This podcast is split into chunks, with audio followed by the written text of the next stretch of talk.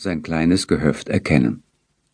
Vor dem Winter musste er unbedingt noch das Strohdach der Scheune erneuern, dachte Robert, und die Knechte mussten genügend Holz hacken, damit ihnen auch das Feuer nicht ausging, wenn erst die kalten Nordwinde ums Haus heulten.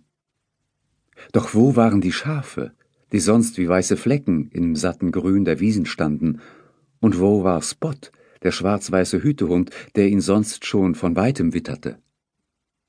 Aus dem Schornstein des Haupthauses stieg Rauch auf. Wahrscheinlich bereitete Annie, die Frau von Much, seinem ältesten Knecht, gerade das Abendessen zu.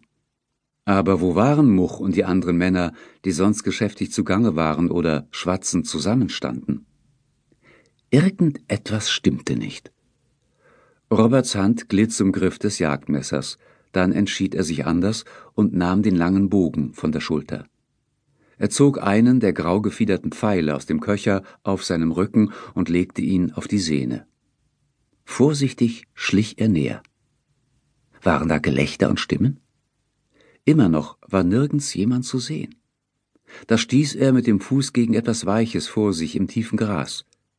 Ein Schaf, das mit blutverschmierter Wolle und aufgerissener Kehle auf dem Boden lag. Ein Wolf oder ein streunender Hund musste es gerissen haben, dachte Robert. Doch als er sich bückte, sah er den sauberen Schnitt, mit dem der Hals des Tieres durchtrennt war. Er blickte sich um. Nicht weit entfernt war das Gras niedergedrückt wie von einer Schleifspur. Als er mit der Hand über die abgeknickten Halme strich, hatte er Blut an den Fingern. Die Schleifspur führte zum Haus hinüber.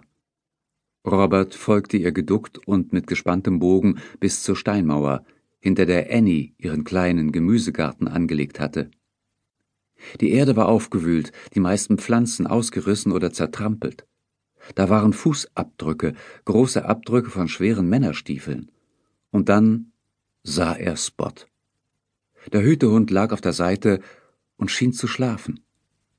Aber seine Flanke hob und senkte sich nicht.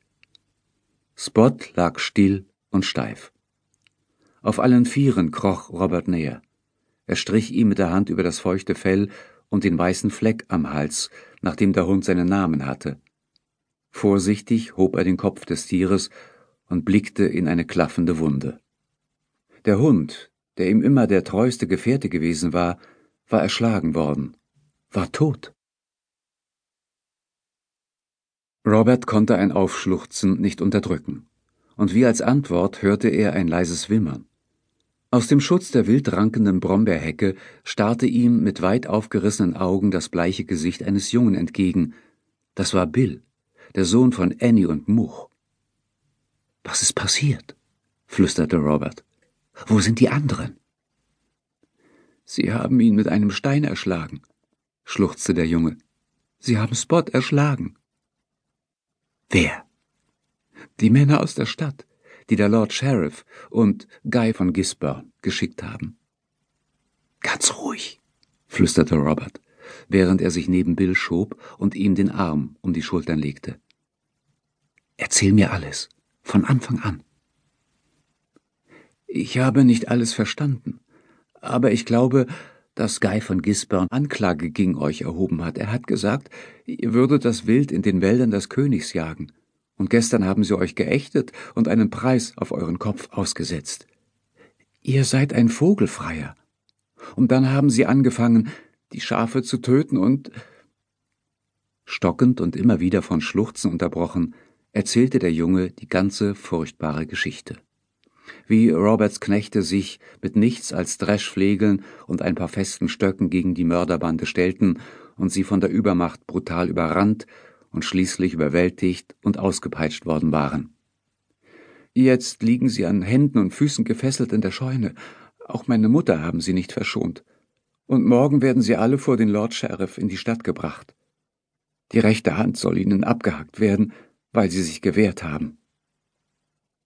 Langsam begann Robert zu verstehen. Guy von Gisborne war der Rentmeister des Abtes, von dem Robert sein Land gepachtet hatte. Der Abt hatte schon lange ein Auge auf das kleine Gehöft mit den fruchtbaren Wiesen und Feldern geworfen. Aber solange Robert als freier Bauer regelmäßig den Pachtzins bezahlte, konnte ihm niemand